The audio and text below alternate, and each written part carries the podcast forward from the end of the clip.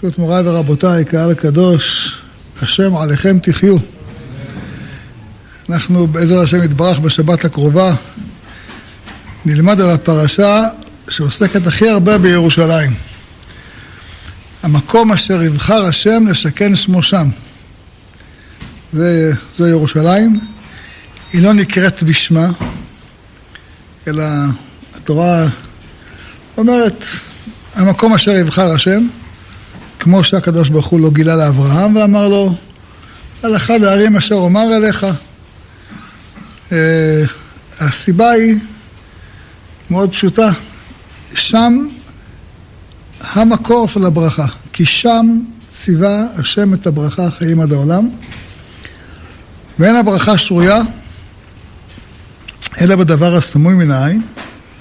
אז לכן הוסתר מקומה של ירושלים במשך דורות רבים, עד שזכה דוד המלך וגילה את המקום. אז הפרשה של השבוע עוסקת הרבה בירושלים, ומטבע הדברים היא עוסקת בזכות זה גם הרבה בשמחה.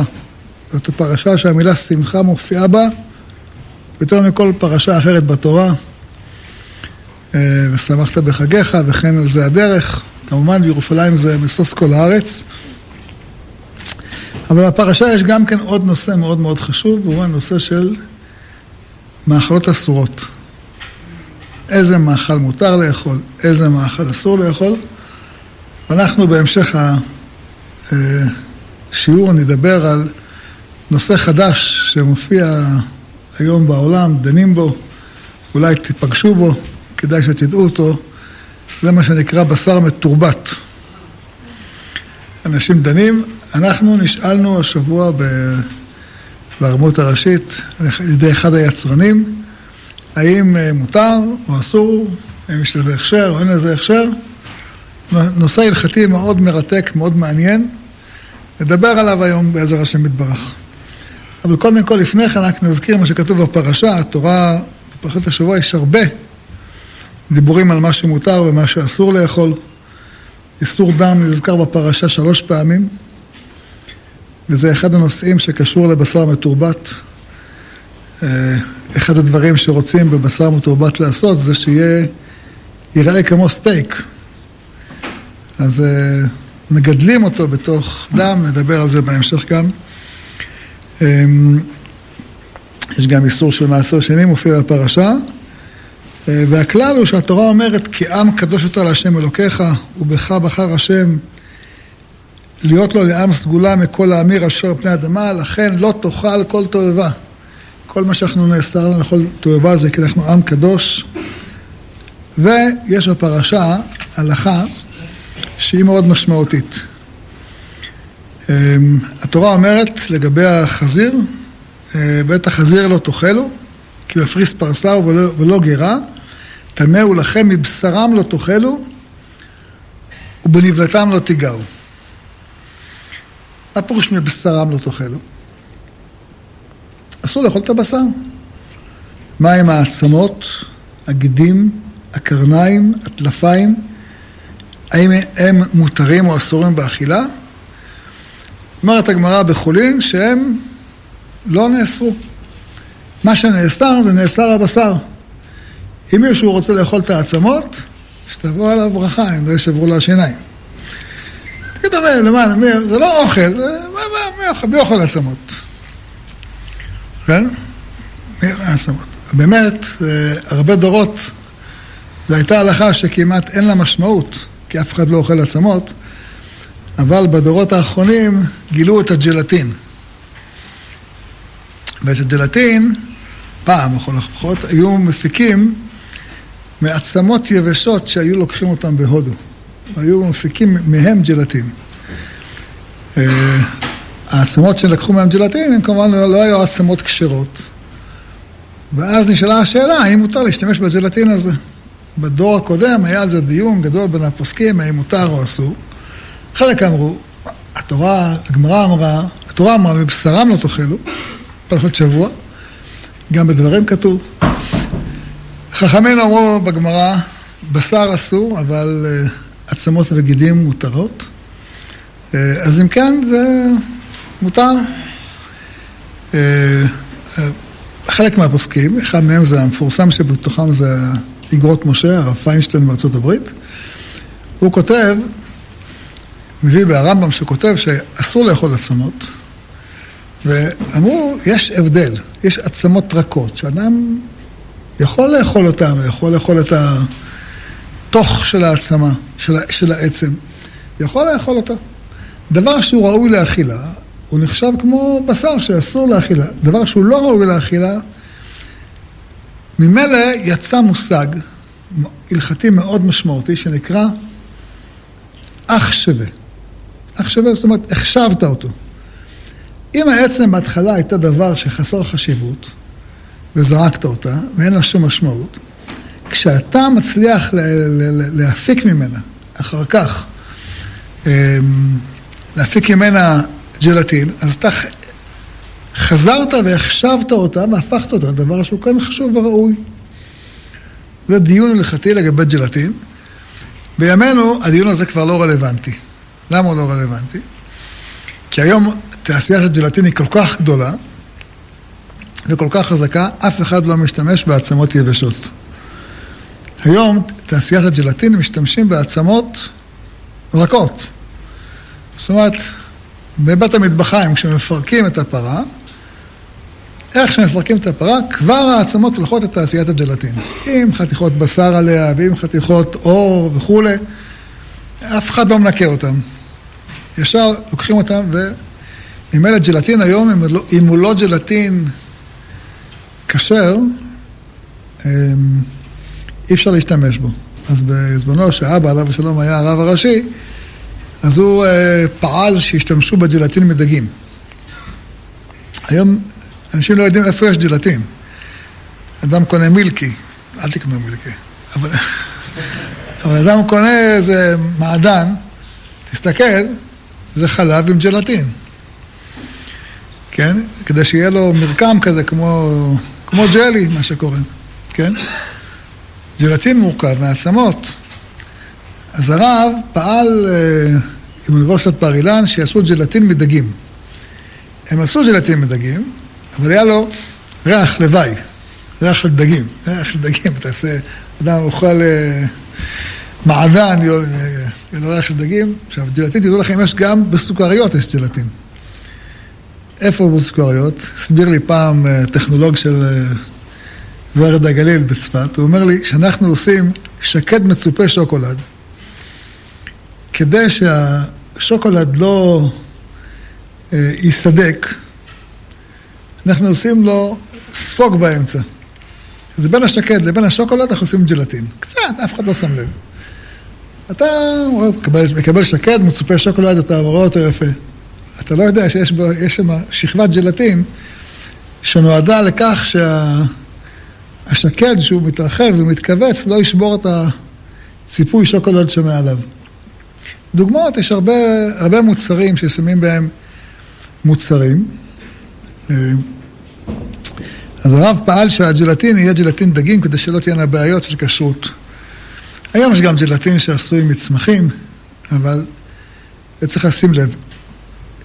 יסוד כל הוויכוח הוא בשאלה אח שווה או לא אח שווה, בנו אל הפסוק בפרשה של מבשרם לא תאכלו, דווקא בשר אסור, עצמות, קרניים, גידים, כל הדברים הלא אכילים מותרים. זה בסוף מתקשר גם לשאלה שאנחנו רוצים לדון בה עכשיו, שלגבי הבשר המתורבת, כמו שאמרתי לכם, זו שאלה שהגיעה לפתחנו ממש בשבוע האחרון, ויש בזה, קודם כל צריך להבין מה זה, אנשים לא יודעים מה זה בשר מתורבת.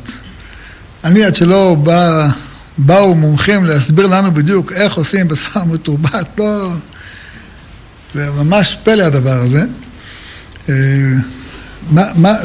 מה זה בשר מתורבת? קודם כל צריך להבין איך זה בנוי.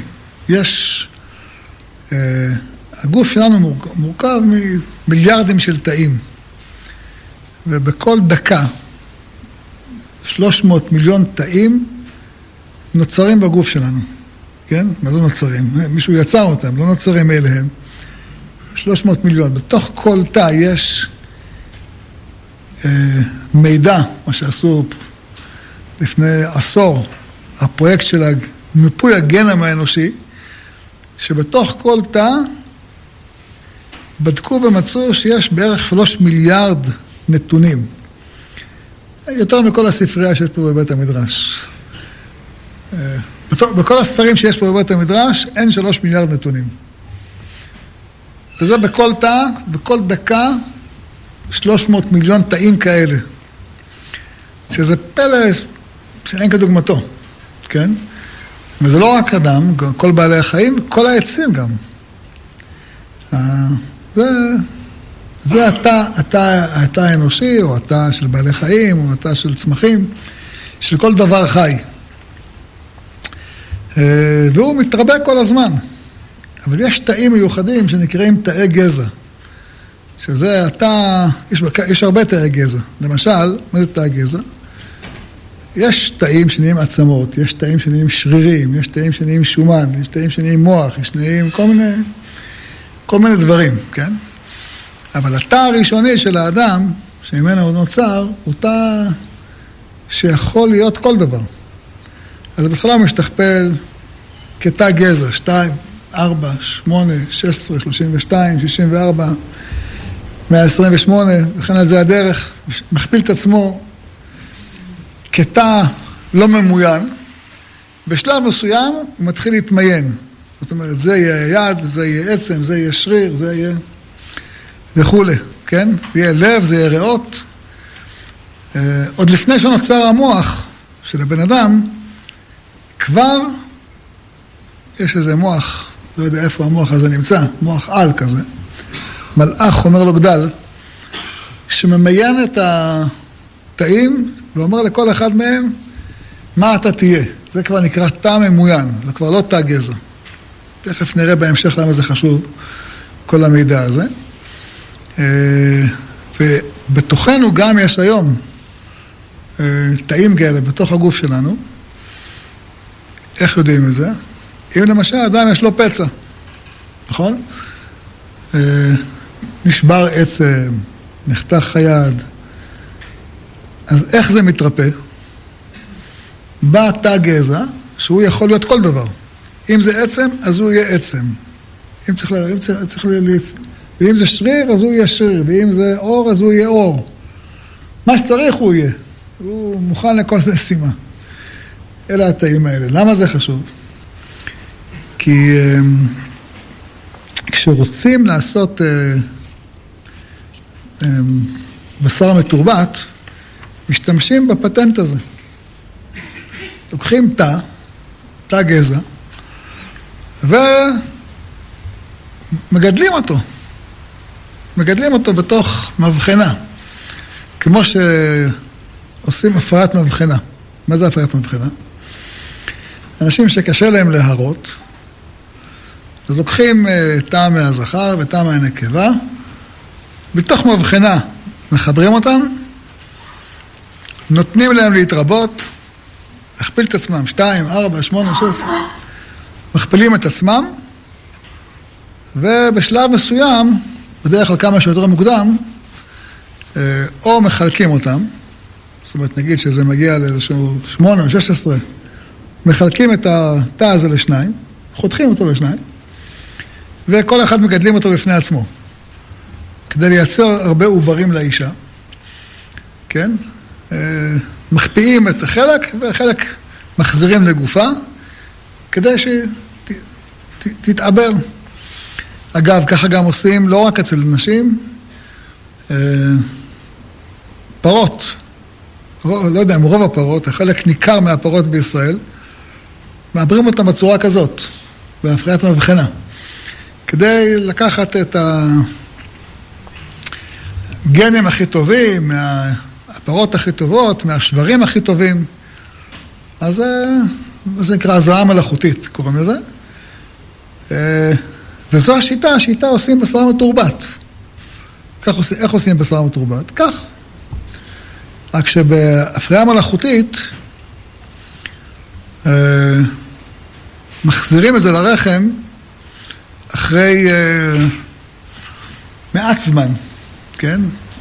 כי רוצים שזה יקלט טוב וזה יצמח בתנאים טובים, אין תנאים יותר טובים מאשר ברחם. אבל מהפריית בשר המתורבת, לוקחים את התאים האלה, ושמים אותם בתוך נוזל, שהוא המזון. להסביר מה זה המזון. דבר מאוד משמעותי. ברחם של האישה, או של פרה, או של כל יצור חי, התא הזה שאנחנו מדברים עליו, שהוא בסוף יהיה העובר ויהיה בן אדם, הוא יהיה העגל, הוא תא אחד קטן, מיקרון, בקושי אפשר לראות אותו. כן? אבל הוא, יש לו סופח מזון מבחוץ, או מהרחם של האישה, הוא נצמד לרחם של האישה, משם הוא סופח מזון. כשהוא בדרך, עד שהוא מגיע, אז הוא נמצא בתוך סוג של נוזל, מרק, ג'ל כזה, שזה המזון שלו. זאת אומרת, הוא לוקח מזון מבחוץ, ומשכפל את עצמו כל הזמן, גודל, גודל, גודל, גודל, גודל, גודל, כל פעם לוקח מזון מבחוץ וגודל. כשעושים בשר מתורבת, עושים את זה באותה שיטה. לוקחים את התא הזה שדיברנו עליו, התא שהוא תא גזע, מניחים אותו בתוך נוזל שיכול לשכפל אותו, להאכיל אותו. ואז הוא מתרבה בפנים ונהיה לך סטייק. יש לך סתם, מקבל סטייק, נראה לך כמו סטייק, זה נקרא בשר מתורבת. כמובן שמה שאמרתי לכם זה ממש בכותרת, מאוד מאוד בכותרת, אבל פחות או יותר זה התהליך. שוב תזכרו, לוקחים תא גזע, היום יש הרבה חברות בעולם שמייצרות מנסות לייצר את הבשר המתורבת, בעיקר עושים את זה בהולנד. הרבה חברות אומרים שהסטייק הראשון שעשו זה, עשו אותו מתא גזע של עכבר. הצליחו לייצר סטייק, עלה $1,000,000.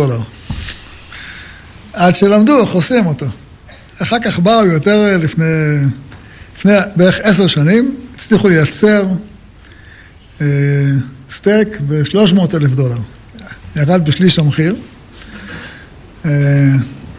היום אומרים שאפשר לייצר כבר בעלות של $10 או $11, לא בטוח שזה נכון כל כך, אבל צריך להבין שזה תהליך שהיום הוא עדיין לא כלכלי, אבל בעתיד הוא יהיה כלכלי, מקווים שיהיה כלכלי. בכל מקרה, התהליך שאנחנו מדברים עליו הוא תהליך מאוד משמעותי. למה? כי אם התהליך הוא כמו שאני מתאר לכם אותו, אז לכאורה, בתוך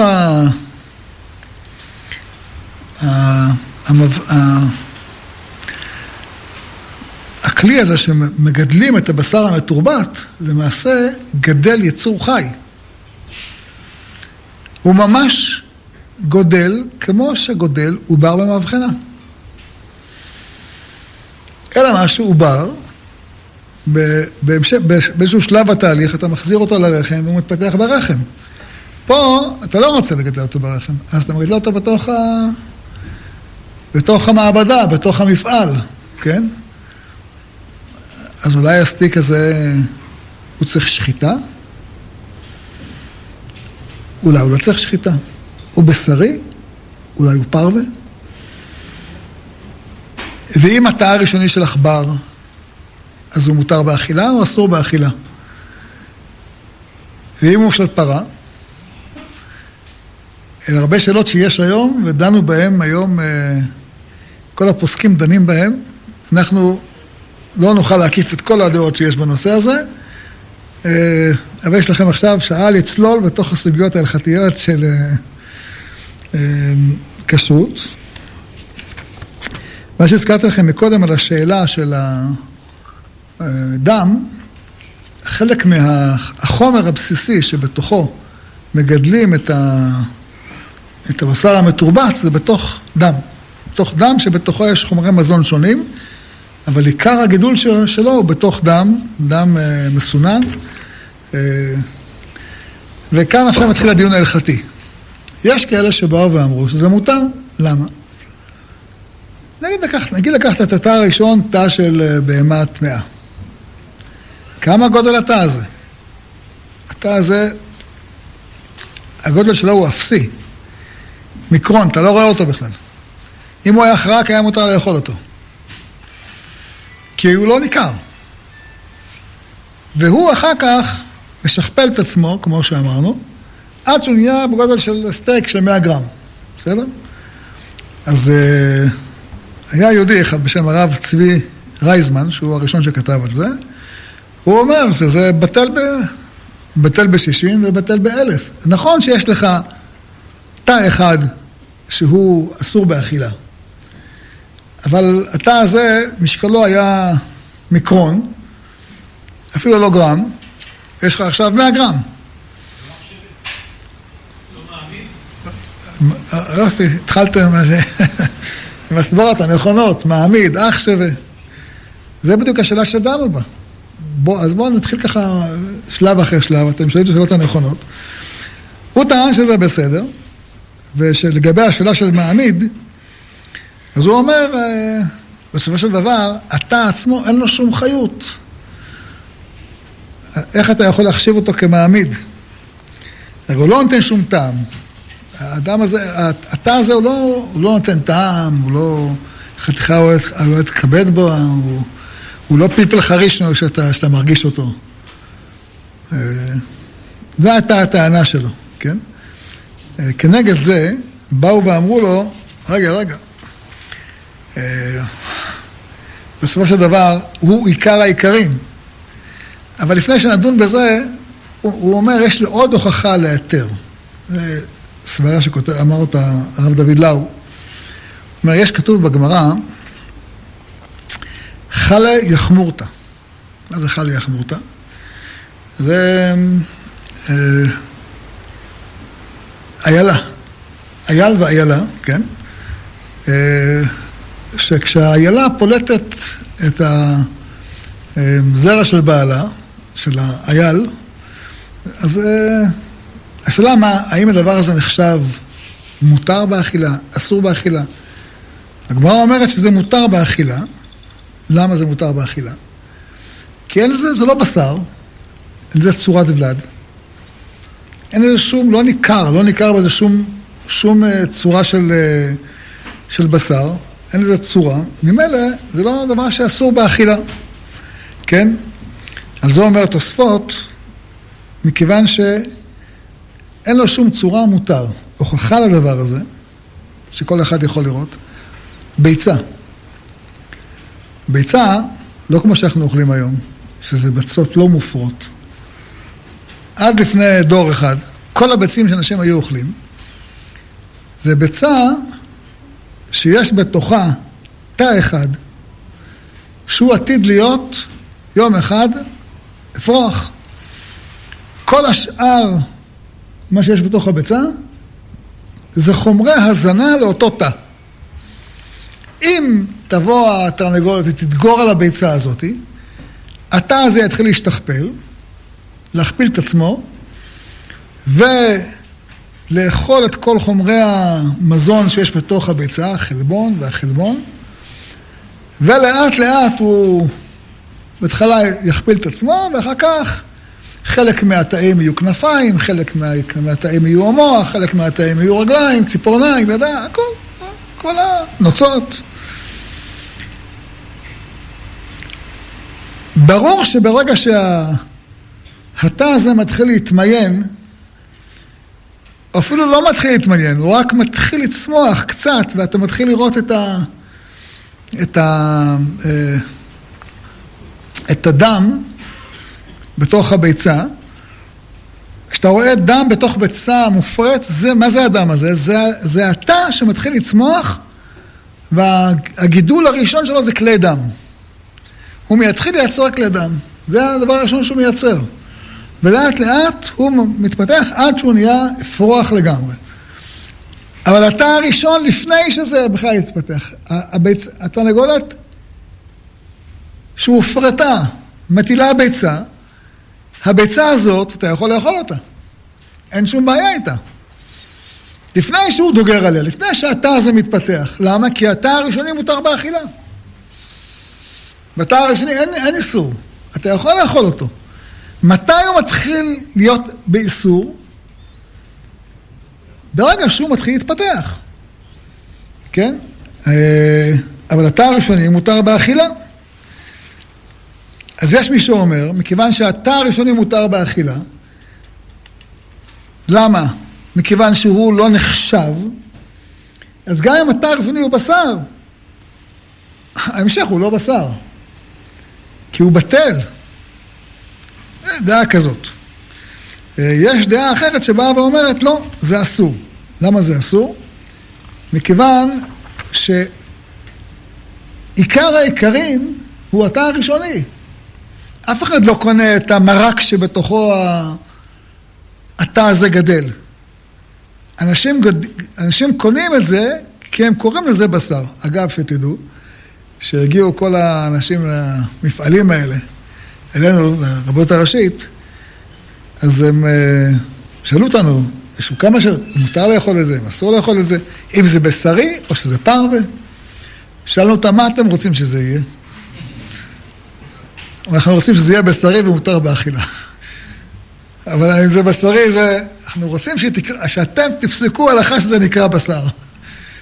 למה זה נקרא בשר? כי תא אחד הוא בשרי, אף אחד לא רואה אותו, אבל בסוף הוא אוכל את כל המרק, את כל המזון, משכפל את עצמו, ובסוף, כמו התא הראשון, הכל נהיה. וכך כותב הרב אריאל, הרב אריאל אומר, מה זה משנה אם זה מיקרון? בסוף, המוצר הסופי הוא לפי התא הראשוני. אז אם התא הראשוני הוא בשר, זה בשר, ואם התא הראשוני זה בשר של תא של עכבר, אז כל מה שיבצר לך, הוא קשר באותה רמה של תא הראשוני. וגם אם התא הראשוני הוא תא של תרנגול, בסופו של דבר, הוא חייב שחיטה. איך אתה יכול לאכול אותו בלי שחיטה? אבל נדבר על זה בהמשך. יש שאלה, מה? איך שוחטים? את מי שחטו? הרי את התא הזה הראשוני שלוקחים, איך לוקחים אותו? יש שיטה שנקרא שטיפה. זאת אומרת שטיפה. לוקחים פרה, והיא מתעברת, ויש שלב מרגע שמתעברת עד שהתא מגיע לדופן של הרחם שלה, הוא עושה כברת דרך בתוך הרחם שלה, והוא שט בתוך נוזל שמספק לו חומרי תזונה, מתפתח תוך כדי תנועה, עד שהוא מגיע לדופן הרחם ומשתרש בה. בשלב המסע הזה, עושים תהליך שנקרא שטיפה. שוטפים את הרחם של הפרה, ואז כל התחולה של הרחם נשטפת החוצה, מסננים את התוצר הזה שיצא מהרחם הפרה, ודגים מתוכו את העובר, ואותו מטפחים ועושים ממנו את הסטייק הזה, הסטייק המדובר, או הרבה סטייקים, כן? זה המוצר, זה הדבר הכי זול, וזו השיטה הכי זולה שעושים היום. אני לא יודע אם זה מה שיהיה בהמשך. כשקראתי קצת מחקרים על הסיפור הזה, אז ראיתי שיש הרבה שיטות איך לייצר תאי גזע. אחד הפעמים שייצרו תאי גזע, זה ליקטו אותה מתוך העורף של הפרה. במקומות אחרים לקחו תא רגיל, עשו בתוכו שינוי גנטי כדי להפוך אותו לתא גזע. כן? היו כאלה שלקחו מחבל הטבור תאי גזע, אבל זה דבר מאוד יקר. מסתבר שהדרך הכי זולה לייצר תאי גזע, זה הדרך שאמרתי לכם עכשיו, שטיפה מתוך רחם. אבל מי יודע מה יקרה מחר? הרי היום זה המחקר שמשקיעים בו מיליארדים. אחד המקומות שמשקיעים בו הרבה זה בישראל. זה מחקר שמשקיעים בו הרבה כסף, הרבה מאוד כסף. ולך תדע מה ימצאו מחר. היום זה לא כלכלי. היום שתדעו לכם, אם מישהו יגיש לכם בשר מתורבת, כנראה 90% ממנו זה סויה. 90% ממנו זה סויה, ואולי 10% זה בשר מטורבת. המחיר יהיה בהתאם, כן? למה? מה הסיבה? מה הסיבה? קודם כל הסיבה שזה מאוד יקר לגדל, עדיין לא מצאו את השיטה לעשות את זה כל כך זאת. דבר שני, הם יוצרים, סליחה על המילה, פיגום, פיגומים. מה זאת אומרת פיגומים? הם רוצים לגדל את הבשר, שלא יגדל כמו אפרוח, שיגדל כמו סטייק, נכון? שיראה כמו בשר לגמרי. אז מה הם עושים? עושים פיגום מסויה, בצורה שהם רוצים שיראה בסוף, ובתוך הפיגום הזה הם מניחים את התא של הפרה, התא הגזע מה שנקרא, ושמים אותו בתוך מרק של דם וחומרים אחרים, הוא מתחיל להתפתח בפנים, ואז הוא מתפתח לפי הצורה של הפיגום שעשו לו, כן? זה התהליך. בסוף מה שאתה מקבל, אתה מקבל סויה, סוגה בדם, שנראית כמו בשר, ואתה מקבל תא שצמח בתוכה. זה המוצר. המוצר היום, נכון להיום, המוצר שיוצא זה מוצר שחלק ניכר ממנו הוא דם. חלק ניכר ממנו הוא דם, חלק שני הוא סויה, וחלק שלישי זה באמת שאלה, אם זה באמת מותר או אסור באכילה. יש לזה דיון מאוד מעניין, שהגמרא דנה בשאלה, לגבי ביצת של טרפה. האם אפרוח מביצת טרפה מותר באכילה או אסור באכילה? מה זאת אומרת? בהמה שהיא עוף, נגיד תרנגול שהוא טרף, והטיל ביצה. אז הכלל הוא כל היוצא מן הטמא. טמא? אבל הוא כשר.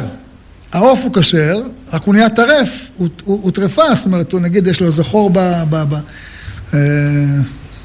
בבטן שלו, בלב או בריאה, אז הוא עכשיו טרף, כן? כי הוא לא יכול לחיות. ובינתיים הוא הטיל ביצה. ובביצה הזאת יצא אפרוח. הגמרא שואלת, האם האפרוח הזה כשר או אסור? מותר או אסור? כי הביצה עצמה היא ודאי אסור.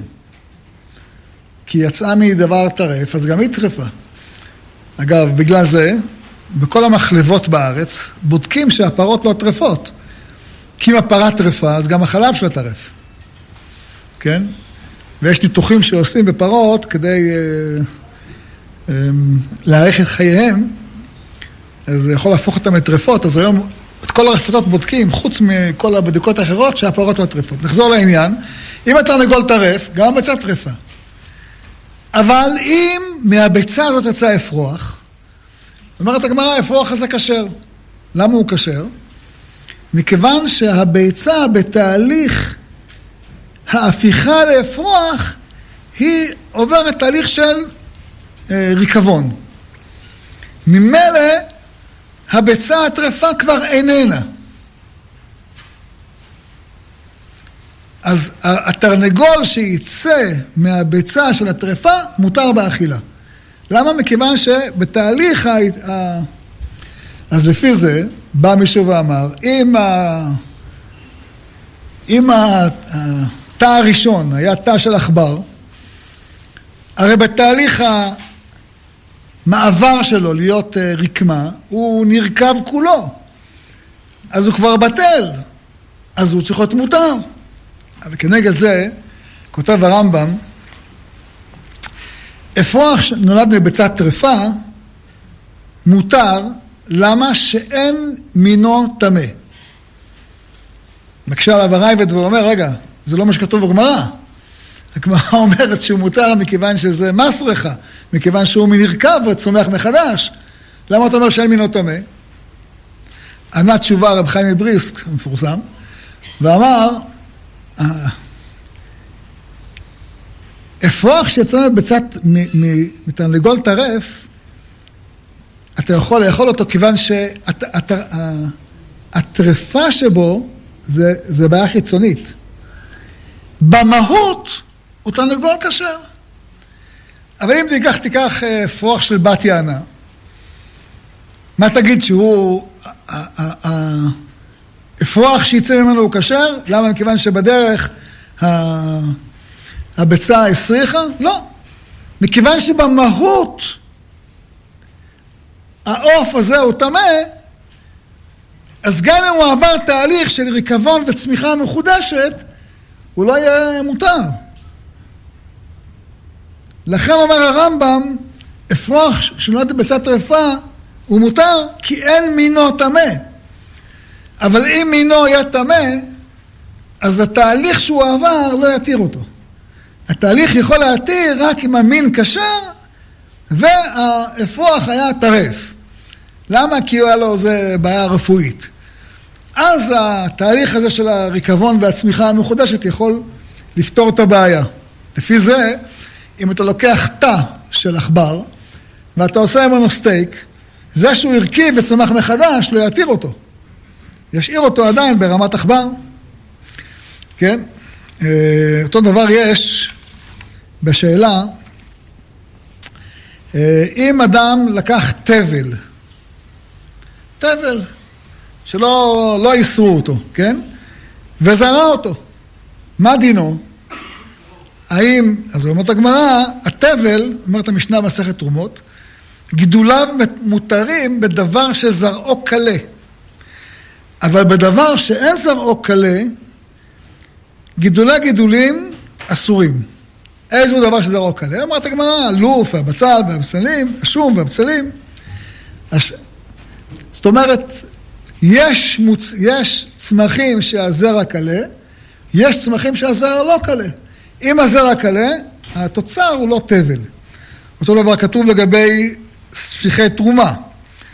אותו דבר כתוב לגבי אדם שנדר. אדם למשל נדר, קונם פורות האלה עליי. אז אומרת הגמרא, קונם הם לפי אסור בחילופיהם וגידוליהם. אם יזרעו אותם ויצמחו, אסור. אבל אם הוא אמר שאני אוכל ושאני טועם, מותר בחילופיהם ובגידוליהם. זאת אומרת, למה? מכיוון שהם כבר, זה לא אותו אחד, זה כבר משהו אחר, אז זה מותר. יש הרבה משניות שכולם הולכות בכיוון הזה, שמלמדות ואומרות שזה לא אותו דבר, אבל זה אותו מין. ואם התא הראשוני הוא תא של איסור, אז המוצר הסופי הוא מוצר של איסור. כמו שכותב, המקור שכותב הרב חיים מבריסק, זה בתוספות ובמסכת חולין, שאומרת את זה, את החילוק בין אפרוח טרפה לאפרוח ממוצר שהוא לא כשר. אז מה הפתרונות? איך פותרים את הבעיה? אז יש כמה שיטות לפתור את הבעיה. פתרון אחד, הציעו, לקחת תא לא מבשר, לא מפרה, אלא מביצה. בכל ביצה מופרט יש תא אחד שהוא תא גזע. קח אותו, תטפח אותו, תגדיל אותו. בסוף, לקחת אבל זה לא פתרון באמת. למה? כי אם אתה מטפח אותו, אז מה צריך לגדול לך? אפרוח. מי יתיר אותו בשחיטה? אומרת הגמרא במסכת חולין, יש הבדל בין תולעים של בשר לתולעים של דגים. תולעים של בשר הותרו בשחיטת הפרה. תולעים של דגים, מי יתיר אותם? כך אומרת הגמרא. זאת אומרת, כל דבר חי בסוף צריך משהו שיתיר אותו. את הסטייק הזה מי שחט? תגיד, מי צריך לשחוט? לא שוחטים סטייק. איפה תשחט את הסטייק? אבל צריך שחיטה שתתיר אותו. אין לך שחיטה שתתיר אותו, אז אתה לא יכול לאכול אותו. אז מה תעשה? הרי בפועל, מה עוצר את הסטייק מלגדול? שמקפיאים אותו, שמבשלים אותו. אם תשאיר אותו באמת אז הוא יגדל ל-100 גרם, ול-150 גרם, ול-200 גרם, אני יודע איזה מפלצת יצא בסוף מהדבר הזה. מה יצא ממנו? יש באמת כאלה שמפחדים מהדברים האלה. מה יקרה אם תהיה הפסקת חשמל וכולם יברחו? כל המפעל ימשיך לעבוד. מה יצא בסוף? מה יגדל בסוף מהדבר הזה? אף אחד לא יודע. טוב, זה דמיונות של כותבי ספרי דמיון. אבל בפועל נחזור רגע לסיפור. יש לנו פה בעיה. לכן הציע הרב אריאל להשתמש בתא גזע של דג. דג לא חייב שחיטה. אתה לוקח תא גזע של דג, ואתה מגדל אותו בתוך המבחנה, או בתוך הכלים שאתה רוצה לגדל אותו, ומתוכו בסופו של דבר יוצא את הסטייק שאתה רוצה. אבל הסטייק יהיה בטעם של דג, ואתה רוצה סטייק בטעם של בשר. אז יש פתרון אחר שנקרא בן פקוע.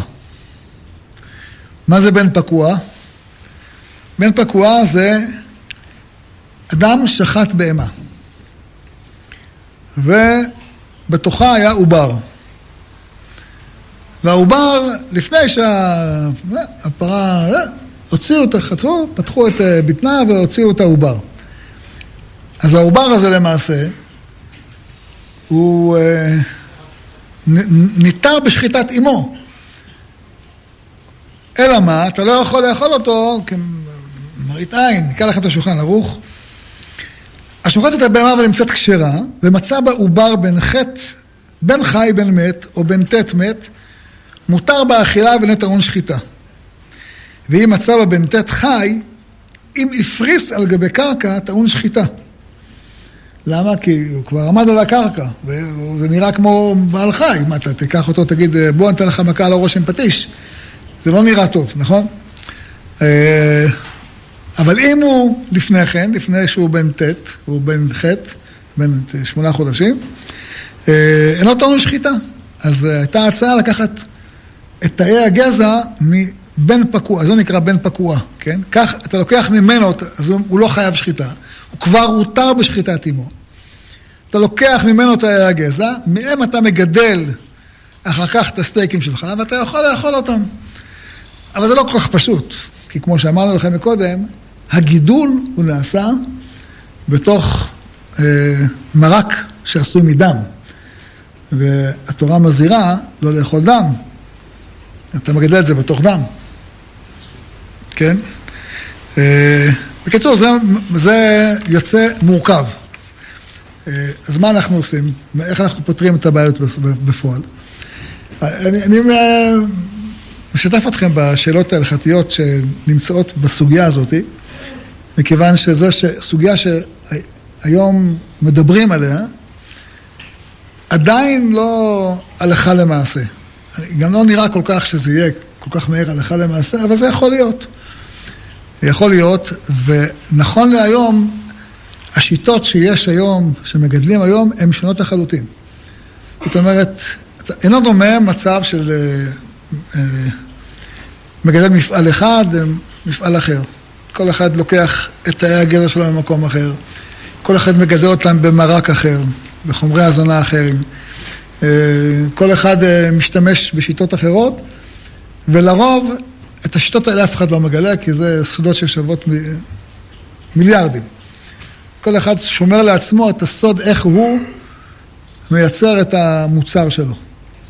ולכן, כשאדם, מישהו אומר לך, הנה, בוא, מישהו, יש לזה הכשר. דעו לכם שרוב ככל הפוסקים שאני מכיר, מחולקים בנושא הזה. יש אומרים מותר, יש אומרים אסור, יש אומרים, פנים חדשות באו לפה. מה זה פנים חדשות באו לפה? אתן לכם דוגמה. הייתה שאלה לגבי מור. אתם קוראים את זה בתפילה, נכון? אחד עשרה סמנים היו בה, אחד מהם זה מור, נכון? מה זה מור? מור זה מוסק, זה נקרא. מה זה מוסק? מוסק זה אייל של נקרא אייל המוסק, שצומחים עליו גושים של ריח. שבאמצעותם הוא מסמן את הטריטוריה שלו, באמצעותם הוא קורא לבת זוג שלו. זה סוג של ריח טוב שגדל עליו. לוקחים את הגושים האלה, גושים של הבושם, מאותו אייל, ועושים מזה את הבושם שנקרא מור או מוסק, כן? זה הבושם. יש שאלה הלכתית, האם מותר להשתמש בזה או אסור להשתמש בזה. המשנה ברורה מדבר על זה, למה, תגיד, מי אוכל בושם? היום אנחנו לא אוכלים את הבושם הזה, אבל יש כאלה שהיו משתמשים בבושם הזה לשים אותו בתוך תבשיל. לוקחים חתיכה מהמוסק ושימים אותו בתוך תבשיל, ונשאלה השאלה אם הדבר הזה מותר או אסור. למה השאלה מותר או אסור? כיוון שבבסיסו המוצר הזה היה עשוי מדם. זה דם שהשתנה צורתו, ונהיה בסוף הבושם, כן? אלה שבאו ואמרו זה מותר. למה? הרי חלב, הגמרא אומרת, מאיפה נהיה חלב? דם נאחר ונהיה חלב. זאת אומרת, החלב של כל בהמה, הוא היה בבסיסו דם. אלא מה? שהוא שינה את צורתו, וכיוון שהוא שינה את צורתו ונהיה חלב, מותר לשתות אותו. אבל דם, למדנו שאסור להשתמש. כאשר מוצר משנה את צורתו, אז אתה יכול להשתמש בו. אבל בזה היה דיון גדול בין הפוסקים. האם כל דבר ששינה את צורתו אתה יכול להשתמש בו? היה פעם דיון ארוך לגבי חומצת לימון. חומצת לימון בפסח. מה הסוגיה לגבי חומצת לימון בפסח? חומצת לימון, איך עושים אותה? משתמשים באמילן, שיכול להיות מקורו בטירס, או מקורו בחיטה, או מקורו בתפוחי אדמה, כל דבר שהוא אמילן, ובתהליך כימי, מפרקים אותו, ויוצרים ממנו חומצת לימון. אפשר לייצר ממנו סוכר, כמו שעושים סוכר היום, יש עושים אותו מסלק סוכר, יש עושים אותו מקנה סוכר, יש עושים אותו מהמילן. לוקחים המילן, ומשנים את צורתו ועושים ממנו סוכר, כן? ויש כאלה שמשנים את צורתו עושים לחומצת לימון. אז הייתה דעה שאומרת שגם אם לקחת חיטה והפכת אותה לחומצת לימון, היא מותרת בפסח. למה? כי היא שינתה את צורתה. או פוסקים לא מקבלים את זה, ואומרים שזה אסור, דעת הרב עליו לא אמרה שאסור להשתמש בחומצת לימון שמקורה בחיטה. אז נכון להיום, רוב החומצת לימון בישראל, כל הפנה כולה מקורה בטירס ולא בחיטה. אבל זו דוגמה לשאלה של המוסק. האם המוסק הזה מותר? אומר המשנה ברורה, שינה את צורתו. אמרו לו, האם כל שינה את צורתו מותר? אומר לו, יש הבדל אם שינה את צורתו בידי אדם, לשינה את צורתו בידי שמיים. דם נאחר ונעשה חלב, השינה את צורתו בידי שמיים. לא אתה שינית את צורתו. מכיוון שלא אתה שינית את צורתו, מותר להשתמש בו. למה? כי הוא השתנה בידי שמיים. לכן המוסק הזה מותר לשים אותו בתבשיל. מותר לאכול אותו כי הוא השתנה משמיים. לעומת זאת, כשאתה משנה בעצמך את המוצר, אז הדבר הזה אסור. הייתה שאלה לגבי לא מזמן, לפני כמה שנים, לגבי שרבולי נקניק. דיברנו על זה, אם אתם זוכרים. מה עושים שרבולי נקניק? שוב, זה אותו חומר גלוטן. הג'לטין שיש ב... זה לא גלוטן, זה הג'לטין שיש בתוך האורות. לוקחים אור של בעלי חיים לא כשרים, כן? ומפרקים אותו, מבשלים אותו בחום גדול, מתפרק לגמרי, כל החומרים שהם לא ג'לטין שבתוכו. הם מסננים אותה, מוצאים אותה החוצה. נוצר מרק של ג'לטין. חלק ממנו, עושים ממנו ממתקים. אנחנו לא אוכלים אותם בארץ, אבל בחוץ לארץ חטיף שעשוי מהחומר הזה, כן? וחלק ממנו משתמשים ועושים ממנו יריעות, שעושים הם אחר כך שרולים של נקניק. אז היו חכמים שבאו ואמרו, מותר להשתמש בזה. אמרו לי, איך מותר להשתמש? לקחו אורות של בעלי חיים טמאים, או לא נשחטו, ואתה משתמש בהם, איך אתה משתמש בהם? נשתנה צורתם. בתהליך שהאור עובר, אז שורים בתוך סיד, ומבשלים אותו, ותוכנים אותו, ומרסקים אותו, והוא עובר כל כך הרבה תהליכים, נשתנה צורתו. אמרו לו, אם נשתנה צורתו, אז גם לחם נשתנה צורתו. היה חיטה, תחנו אותו, נהיה קמח, נהיה לחם, זה לא רוצה צורה כמו החיטה, נשתנה צורתו, מותר לאכול. כל דבר אתה יכול להגיד נשתנה צורתו. מרק עשוי מהמילן חיטה, גם כן, זה לא, זה החיטה, עכשיו זה מרק, זה לא, השתנה צורתו, תגיד מותר. השתנה צורתו, זה לא דבר שמתיר כל דבר, אלא אם כן זה תהליך אלוקי. דם, נהיה חלב, אתה לא אומרת, חלב מותר, ארץ, זבת, חלב ודבש. אז מותר. זה שמח נשתבחה בו ארץ ישראל. שדבר משתנה, משתנה מדבר אסור, להיות מותר, אותו דבר דבש. דבש הוא היה דבר אסור, נכון? יוצא מן הטמא טמא, יוצא מן הדבורה לכאורה צריך להיות אסור, הדבורה אסורה באכילה, הדבש היוצא מן המולט אסור באכילה, אבל התורה התירה במיוחד. אף פי שדבש הוא גם בפירוש דבש תמרים, אבל לא פשט של הדברים דבש, זה דבש דבורים, והתורה התירה אותו, ושיבחה בו יותר את ישראל, על כן הוא מותר באכילה. אבל גם, אז רק דבר שהשינוי, שינוי בידי שמיים, אתה מתיר אותו. דבר שהשינוי שלו, שינוי בידי אדם, אתה לא מתיר אותו. וכן, ברוך השם, היום אף אחד כבר לא משתמש בשרבולים האלה, של נקניק שעשויים מג'ילטין מהסוג הזה שאמרתי לכם. מכיוון שלא מקבלים את המושג הזה של שינוי בידי אדם, שהופך דבר מדבר אסור לדבר מותר. אותו דבר בעניינים שלנו. אם אתה אומר ששינוי בידי אדם לא נקרא שינוי, לקחת תא גזע של בשר, כשר או לא כשר, ולהפוך אותו תהליך של שינוי, אתה לא מתיר אותו. אין בזה תהליך של התרה, אתה לא יכול להתיר אותו. זה תהליך שכולו מלאכותי. זה לא כמו לקחת טבל וזרעת אותו באדמה והוא צמח, שאז זה תהליך טבעי. שהוא מתפרק, ואתה אומר, אם הוא היה טבל, עכשיו זה לא טבל. ואם זה היה מעשר, עכשיו זה לא מעשר. כי הוא מתפרק ואיננו. פה לא. פה זה דבר שאתה בעצמך מעביר אותו בתהליך לא טבעי. אתה מעביר אותו בתהליך מלאכותי. כל דבר מלאכותי שאתה עושה אותו, אתה לא יכול להגיד, נמחק הקודם, צמח דבר חדש, פנים חדשות באו לכאן. אני אומר את הדברים האלה, כי זה דבר שדנים בו, יש דעות שאומרות שככה, שזה באמת מותר, לא ראשונו שזה אסור. יש עוד סוגיה שלמה סביב הנושא הזה של הסטייקים האלה. כמו שאתם מבינים לבד, חלק גדול מהמחקר שנעשה לגבי הבשר המתורבת, זה שיראה כמו בשר ויקראו לו בשר, ולכן הם דואגים שיראה, מגדלים אותו בתוך מרקם של דם, כדי שיהיה לו אדמומית של דם, ושיראה,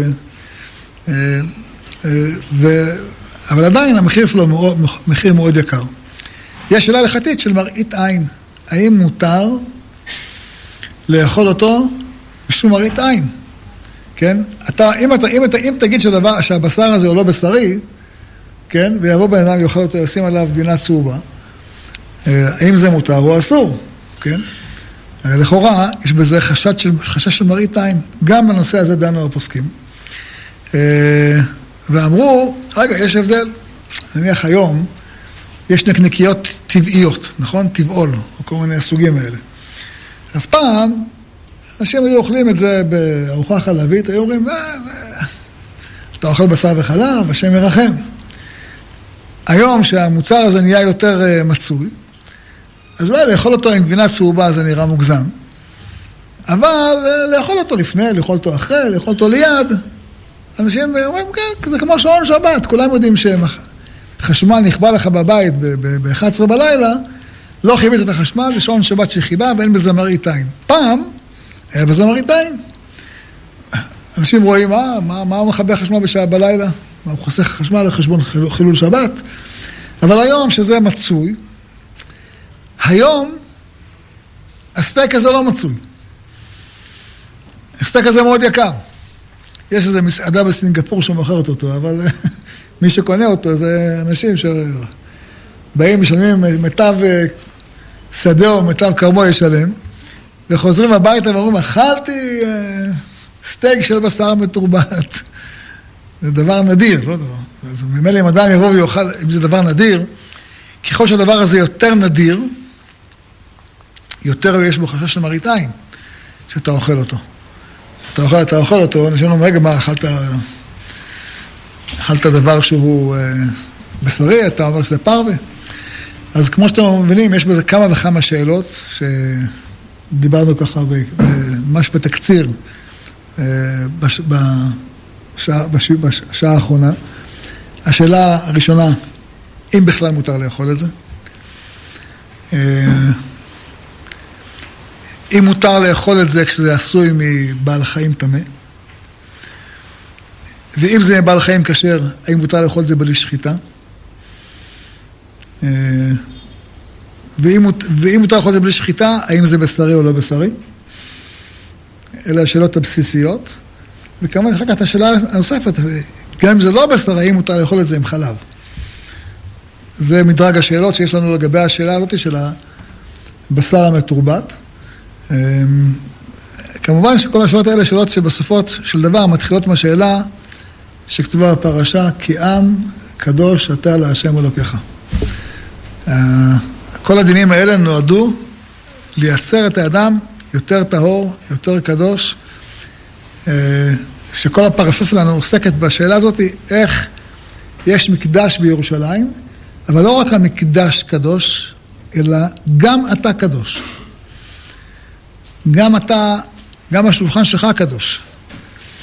הוכחה לדבר הזה, יש מאוד פרשה שעוסקת בהשראת שכינה, היא פרשת שמיני, ופרשת שמיני, שזוכר, החצי הראשון של הפרשה, עוסק בהשראת שכינה במשכן.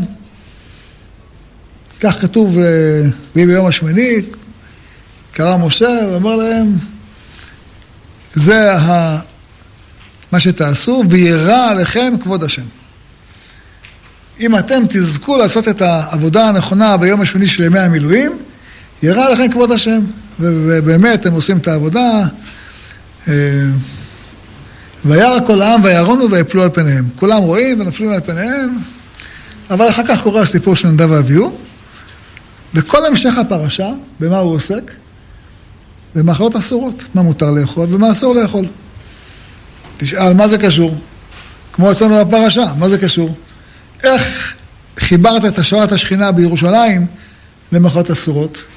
איך חיברת את השראת השכינה במשכן למאכלות אסורות? פעמיים אתה רואה את זה, גם בויקרא וגם אצלנו. התשובה היא, המפתח להשראת שכינה במשכן, והמפתח להשראת שכינה במקדש, זה השולחן בבית שלך. בסופו של דבר, הקורבנות שמקריבים במקדש, וחלקם עולים למזבח, שולחן גבוה, חלקם באים לשולחן שלך. אתה אוכל אותם בבית שלך. אתה אוכל פסח, אתה אוכל שלמים, אתה אוכל חגיגה, אתה אוכל חלק מהקורבן, על השולחן שלך זה כמו מזבח. השולחן שלך כמו מזבח. ולא רק בזמן שבית המקדש קיים, השולחן שלך כמו מזבח, אלא גם עכשיו, מה שאתה אוכל, השולחן שלך כמו מזבח. לכן אנחנו עושים נטילת ידיים. לכן תסתכלו בסידור של הרב, כתוב מביא בשם הזוהר, בשם האריזל, שאדם שאוכל, כל ארוחה שהוא אוכל, הוא צריך לחשוב על בית המקדש. וכמה חסר שאין בית מקדש. וכן בברכת המזון, אנחנו מדברים על בית המקדש. כי כל מה שאתה אוכל, זה שפע שמגיע משם. או שמגיע בצורה הכי מתוקנת, כשבית המקדש קיים, או שיהיה בצורה מתוקנת, יהיה רצון במהרה בימינו אמן. רבי חניה בן עקשיא אומר, רצה הקדוש ברוך הוא לזכות ישראל, יפרח הרבה להם תורה ומצוות שנאמר, אדוני חפץ למען צדקו יגדיל.